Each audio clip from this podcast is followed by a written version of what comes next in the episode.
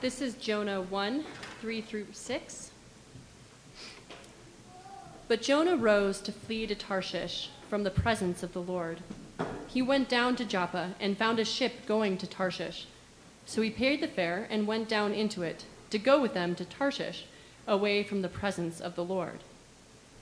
But the Lord hurled a great wind upon the sea, and there was a mighty tempest on the sea, so that the ship threatened to break up. Then the mariners were afraid, and each cried out to his God. And they hurled the cargo that was in the ship into the sea to lighten it for them.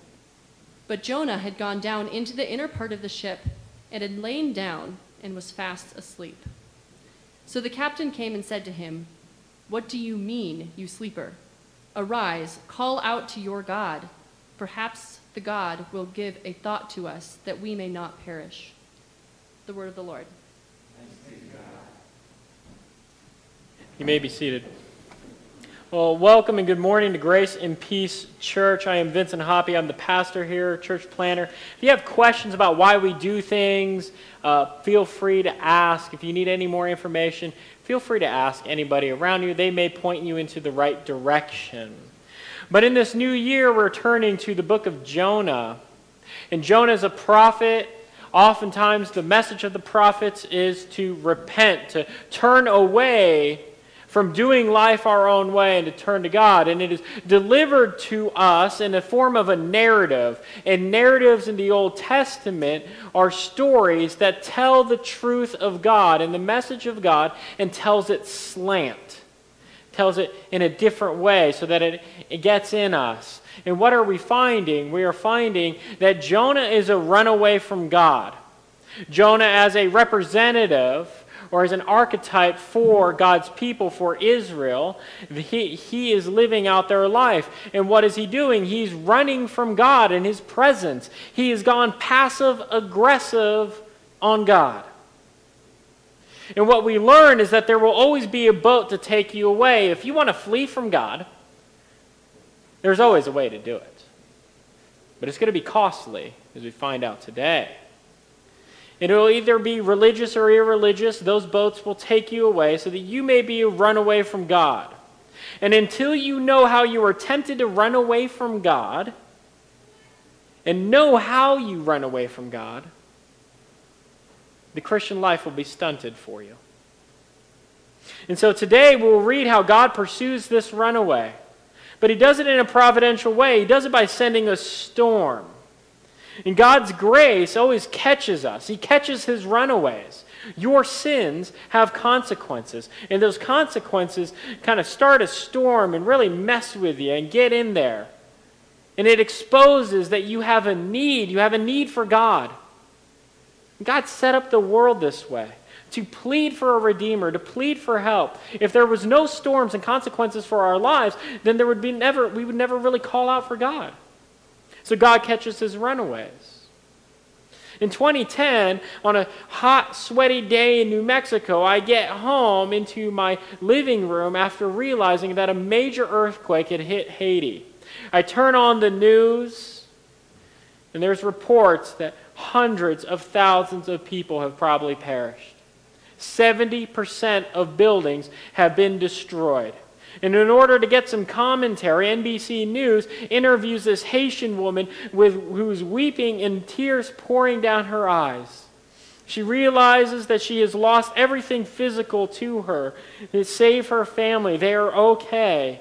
And she begins to cry and weep. So I turn up the volume, and the Haitian woman says something remarkable and caught me off guard and messes with me still to this day how she could see that how there could be such maturity to see this in such a terrible storm in her life. She says this I know now that God does love me, and I need him. I lost everything in this earthquake. And that's it. No theological reasoning, no explanations. She says, I need God. He loves me. I've lost everything. See, when the storms of life break upon us, when the consequences of sin in this world, and not just our sin personally, but the fact that this world is corrupted and broken, when it breaks upon us, it is to wake us up, to be like smelling salts, to turn us from whatever we were hoping in, to stop running away, and to turn to God. See, the storms exposed her need. Here in this narrative, we see God is coming after jo- Jonah, and he comes in a storm. We will see that running from God is costly. And we'll see there's love in the storms. Running from God is costly, but there's love in the storms. So we zoom in here and notice the slower action of the narrative. It, go, it starts off with the word of the Lord came to Jonah Arise, go to Nineveh. And what, is, what does he do? He rose and fled. That is literally what it says. From the presence of the Lord. He went down to Joppa, found a ship, going to Tarshish. And then it stops here. It kind of slows down for a second. It says, So he paid the fare and went down into it to go to Tarshish, away from the Lord, the presence of the Lord. So it slows down. And his running away, it is to tell us that there is consequences for running away. It costs to run away from God. It costs to run away. And it slows down. Of course, lo and behold, I'm sure Jonah was thinking, man, things are going all right for me. He goes down to Joppa, finds exactly what he's looking for. Look out, there's some sailors willing to help him. Everything is going nice and neat and sequentially. Obviously, we would say, God has opened the door. God wants me to do this. Of course, he's running away from him. You know, everything's nice and orderly. And so things are working out for him. He pays the fare, and it's going to be costly. The narrator is telling us in this audience it, it costs to go against God, and it costs to go against His law. To go against the grain of creation will be costly. You see, God has created humanity to be in relationship with Him, to live with Him, to find life from Him, to find their happiness, their comfort, their trust, their wealth their satisfaction in Him. He's the source of life, and to find life anywhere else is actually death. The law uh, has three uses in the Bible. Theologians sit around and are like, these are the three uses of the law. And so, if you're nerdy like me, you'd write this down. Is one, it was to restrain sin. Two is to reveal our sin, to act like a mirror, and show us our need for Christ. And then lastly, it is a good way to live in God's world. To break the law is to run your hand against the grain of creation, then, and most certainly get a splinter. It's going to cost you something. God upholds the world so as to have consequences for sin. Imagine if there was no consequences for sin. You got it? Just doesn't make sense. You know, we could never say why, why we would still be perplexed as to why people get away with violence and breaking the law. We'd be wondering why do we always want truth and justice? But God upholds the world so that our sins will be found out one way or another, either directly from going against the grain of creation or ultimately in his judgment. So God restrains the wickedness of sin, as tells us that in, in uh, Genesis 9, and he doesn't immediately pay us according to all our sins. Imagine if God paid us according to our sins immediately. You know what he'd do? He'd wipe us off the face of the earth.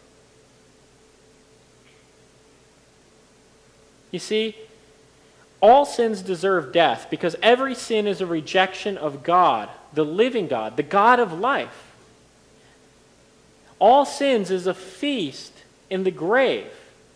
All sins, and any sin, is to partake of death. It's like drinking poison. It may not kill you immediately, but it corrupts your entire system, and you'll die eventually.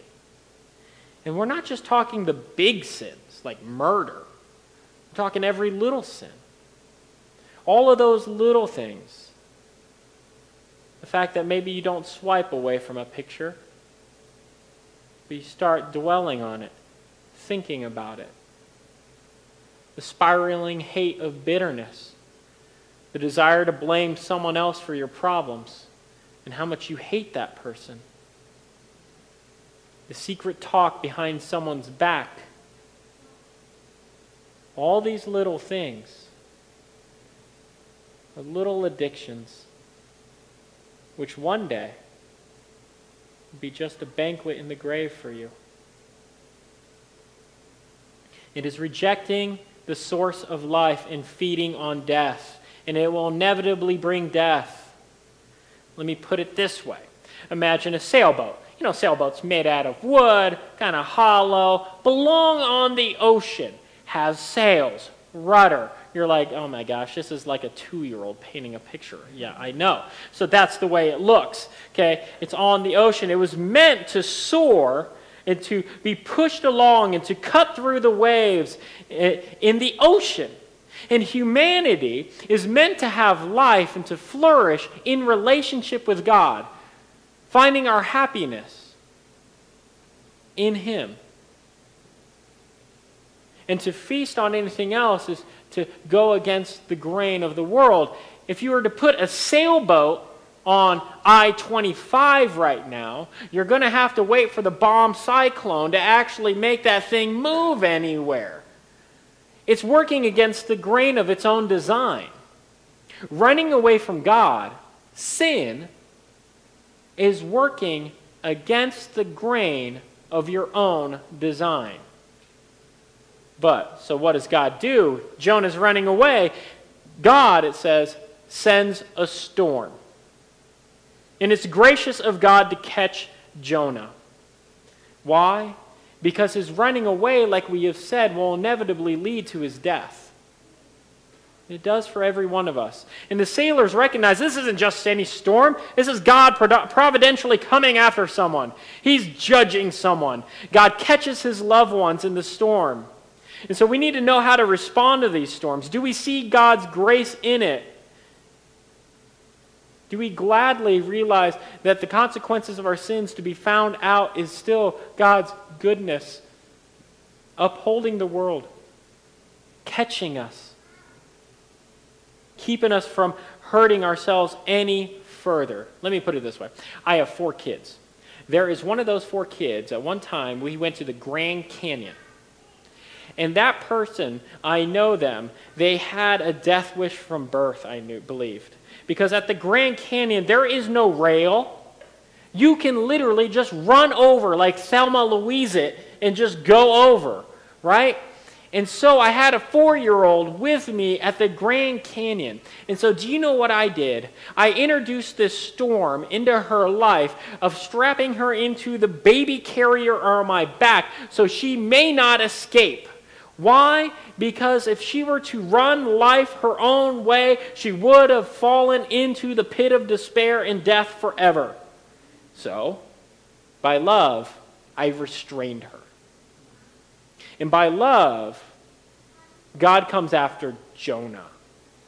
And so, let me put it this way God catches his loved ones, yes. God sends storms, yes. But not every storm is directly the result of your own sin. It would be foolish for you to think every time that there is a storm or something bad happening in your life that God is coming after you to get you.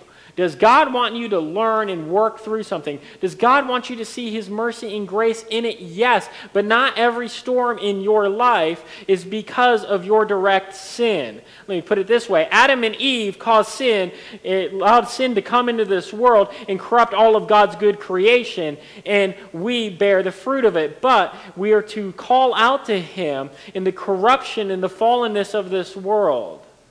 So, not every storm in your life is a result of some sin in your life, but your sin will have storms with it. And the storms of life will break on you as well from other people. So sin has consequences. And does that mean there's no love in it when the storms come and get you? I've thought much about Romans 8 and how God works all things for good for those who love him and are called according to his purpose. But that can only happen if God is in control of all things and he's caring and knowing. And often we can't see how that's going to be unless God actually knows what is best for us. And so we have to do the thing of trusting and seeing that every type of storm must be a wake up call from this good God. And how you respond to the storm is important. You see, it costs to run from God. And you can see the storms of this world are a means to catch you. While you see God's justice, you will also get his mercy in the storms. Here, Jonah is caught by a storm and it affects all those around him. Much of the storms for our society and our country and uh, God's church, there are wake up calls. Maybe COVID 19 hasn't di- uh, directly affected us, but it is a storm to sh- slow us down, make us uncomfortable. But not for us to save ourselves or to try harder, but to call out to Him. Maybe a summer of racial unrest is to wake us up to the fact that things aren't actually just and equal, even in God's, ch- God's church, and maybe even in our own hearts. Maybe the divisive political election reveals that God's people have committed spiritual adultery by trying to preserve our position and power by aligning closely with either political party.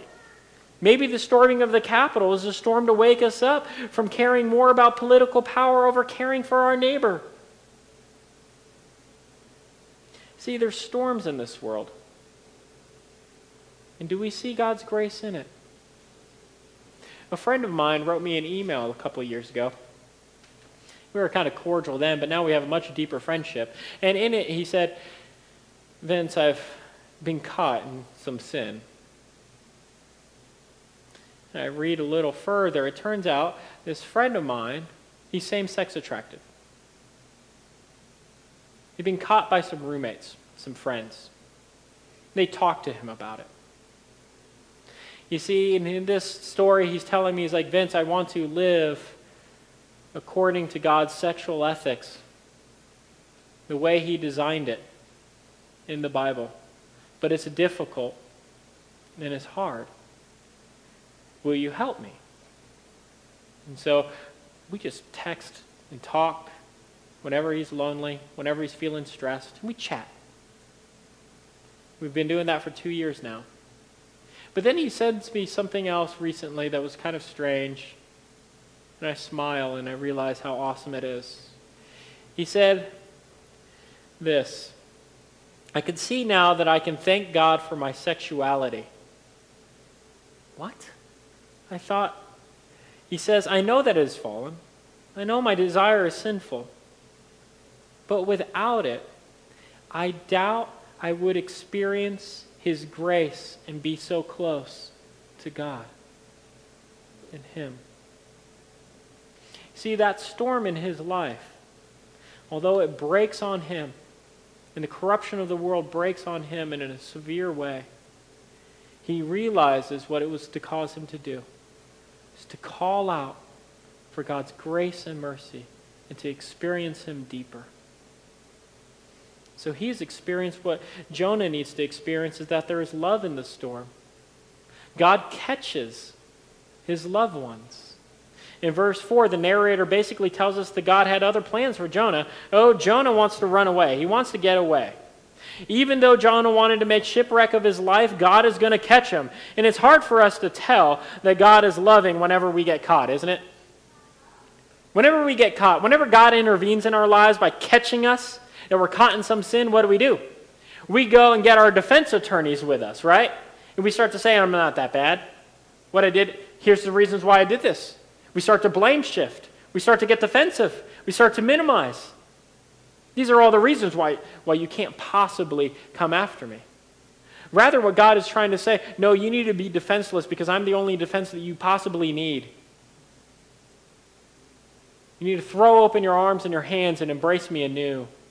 And that's what he's calling Jonah to do when he comes after him in this storm. God catches Jonah by hurling or divinely appointing a storm. If the sailors are so afraid of the storm and attribute it to divine intervention, you can be sure that this is a terrible storm and that they're going to die. It starts to take on water, they're going to sink, they're freaking out, and they respond by calling out to their God, and then they start hurling, same word, cargo overboard in the same way that Jonah, uh, that, that God had hurled the storm. In verses 12 and 15, Jonah is hurled into the ocean in order that they may be saved. And so, what is God doing when He's hurling a storm at Jonah and these sailors? He's saving them. It's strange. God catches people, God will shake you in your sin. You'll be caught red handed. Why? Because God wants to get at you? No, it's an intervention. It's an intervention of His grace, of His mercy, of His love coming into your life. My grandpa told me this time that my uncle had came to and made an intervention to save him. My grandpa was a World War II vet. I loved him. Great man. But he and my grandmother were addicted to alcohol. They used it to dull the pain of life that hit him so hard. And miscarriages. He had troubled children, one whose name was Harold Fred Hoppy Jr., my dad. Uh, so they had financial woes. It wasn't going good for them. And well, my uncle, he was 20 years old. He's coming to visit on a hot summer day in New Jersey. He's driving around the corner, headed to his childhood home, when lo and behold, two blocks away, he sees his two year old sister wearing only a soiled diaper down the road with no supervision. And so he picks her up, goes into the house, finds one parent passed out drunk in the basement and the other on the couch. My uncle Steve wakes him up and begins to just lay into them. Why? Because my uncle Steve like hated him, wanted to get back at him? No. My uncle Steve had an intervention with him because he loved them and knew that their sin was taking them down a road they couldn't bear and would end their life. And at first, they fought back. We've got it together. I, we know how to control this. You know, it's just this one time. Life is hard. Why are you so mean? Don't, don't you care? Of course he cares. That's why he shows up. That's why he tells you you're going to make a shipwreck of your life. He intervenes. He begins to show them the damage that they were causing to each other, their family, and themselves. And when they really see how they were hurting those around them, my grandpa and my grandmother went and got help. Once they realized they were out of control of their own lives. And once you realize that you're out of control of your own life and you need to call out for help, that's when change happens. That's when change happened for them. See, in an intervention, you must confess you're out of control or die. Jonah's having an intervention. And sometimes these storms in your life that are happening right now is an intervention of God saying, turn and rely on Him or die. See, this defensiveness, this fighting back, in a lot of ways is kind of delusional. We believe we're getting it all together. We believe we understand what's going on. We believe we're being attacked. We get defensive. We blame shift. We minimize. We start to do the, well, what about so and so? What about this? What if we had more info? I wonder I wonder if the attacks on the Capitol this, this week is smelling salts for the world and our country and for you and me. To wake us up to the reality that we're all out of control. We're all out of control. We need to call on Him. We need to realize that we've been trying to live lives our own way. And that all our divisiveness, all our selling out to political parties on both sides is going to be harmful. It hurts. We need to be woken up. We need to be caught by the storm. I wonder if this is God's storm in this world. What are the storms in your life? The sailors discerned, discerned the storm was from God to wake them up, and what did they do? They start calling out to God. They start calling out to find an anchor, to find something stable in this stormy world. And so this is juxtaposed with Jonah. And what is Jonah doing? The sailors are hurling stuff. They're trying to save, be saved. Jonah is sleeping in the boat. There are storms in this world. And the danger is that Christianity and His church, God's people, may just be sleeping. Christians can't remain asleep while others are battling the storm because we will both go down together. And we'll talk more about that next week. But we can't remain asleep, going on without a care in the world, if our churches are believing our churches are insulated from the raging storms outside. We can't just be insular while our neighbors deal with the storms of COVID 19, police brutality, racism, Black Lives Matter, na- Christian nationalism. These are all storms that have to be uh, that the church have to be available to speak truth to church has to be available to confess to lead lament to mourn to hold out the true hope in jesus christ we can't remain asleep but even when Adam and Eve were caught after sinning against God, God brought a storm of judgment on them. But yet he promised a redeemer even in the middle of it. In the middle of the storm, there's love. And so, will we be willing to confess and turn? Have you been caught in a storm? Whether because of your own sin or someone else's. Will we be like Jonah, remaining asleep in the storm, or will you respond like the pagan sailors pleading to God? Will we dig our head in the sand while our communities burn? It's not an option for us.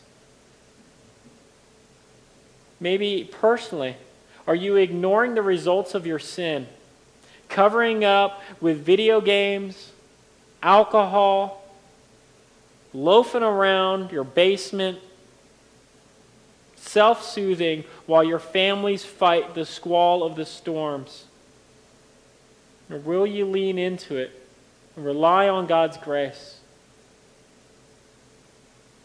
Leaning into the storms and confessing our part and our need for the Savior is the response we need. On Sunday, November 1st in 1755 at 9:40 a.m. in Lisbon, while many were in church, an earthquake and tsunami hit and swept away as many as 40,000. And the question rang out where was God? Voltaire had an answer, and he says this What crime, what sin had those young hearts conceived that lie bleeding and torn on mother's breast? Did fallen Lisbon drink deeper drink of vice than London, Paris, or sunlit Madrid? And these men dance at Lisbon yawns the abyss. Voltaire believed the earthquake proved that there was no God, or at least that he maybe was distant and uncaring. Voltaire, after the earthquake, wrote that many of us wrote exactly what many of us feel in times of desperation and in the middle of the storms. How can a good God allow this to happen? We can't possibly see any good coming out of this, therefore, there must not be any good. And he does not care for us if there is a God. And by rejecting the personal God, though, and his involvement of the world and his upholding of it, what basis then do we have to say that people dying through natural causes is a bad thing? You see, what Voltaire had did was he just sawed the branch upon which he was sitting and basing his argument. How can he say that anything's good, bad, wrong? It's just natural then. And so, why should we mourn or be sad? There's no basis to do it. And in doing so, though, in running away from the personal God, the living God, we run away from hope and any standard to call something good or bad. See, Jesus' response is strange to something like this, like a disaster. A tower of Siloam falls on people and kills many of them. And he says this Or those 18 on whom the tower at Siloam fell and killed them, do you think that those were worse offenders than all the others who lived in Jerusalem? No, I tell you. But unless you repent, you will all likewise perish. Which means what? If you got what you deserved for your sin, you'd be wiped off the face of the earth immediately. And Jesus says, But you don't get what you deserve, do you? This is a storm. Turn. Turn. Repent to me. So Jesus' response to Voltaire would be Do you think you deserve better? It is mercy that we all live. In reality, God would be justified in wiping us off the face of the earth because of sin. So don't just assume that you deserve that you get what you deserve because if you did, you wouldn't like it. So someone might ask, but does God care about the storms in your life? You'd better believe it. Because the storms cause us to turn. Turn to Him just like that woman in Haiti. And how do we know He cares? Because the great storm of our sin broke on Jesus Christ. And He doesn't feel it afar, He feels it in His own skin as He is torn apart to bring us justice. You see him there unjustly turned over to the Romans and crucified, the storms of judgment for our sin coming upon him. But there, we see what our sin has done. We see what great love God has for runaway sinners, that he's willing to pay their price. The storms are there to catch you if you're willing to see and know God's love in it. A great storm came into the life of a ship captain and slave trader. Out there on the sea, John Newton encountered a terrible storm as lightning crashed and seas roared up and down. The ship started to break apart and take on water. He had lived a life running away from God. He can only attribute the storm to God, and therefore, in fear, he called out for mercy and the storm began to slow. In that, John Newton finds mercy and love in the middle of the storm. Love that would change his heart and stop dealing in the slave trade and then pen the words of amazing grace. How sweet the sound that saved a wretch like me. I once was lost, but now am found, was blind, but now I see. We're all runaways, lost at sea, running from God. But God will bring storms into our lives to catch us. And there's grace, mercy, and love in that. And in the Lord's Supper, God catches you so that you may see the penalty of running away and how costly it is. The storms of this world are great, but His love is greater still. Let us pray. Almighty and gracious God, would you meet us now in the Lord's Supper that we may be transformed to be people who do not bury our heads in the sand, but hold out hope and grace. Let us be, Lord, people who call out to you now. If we are facing storms now, Lord, some of us, may we turn to you and plead. May we see it as an intervention of your love. We ask these things in Christ's name. Amen.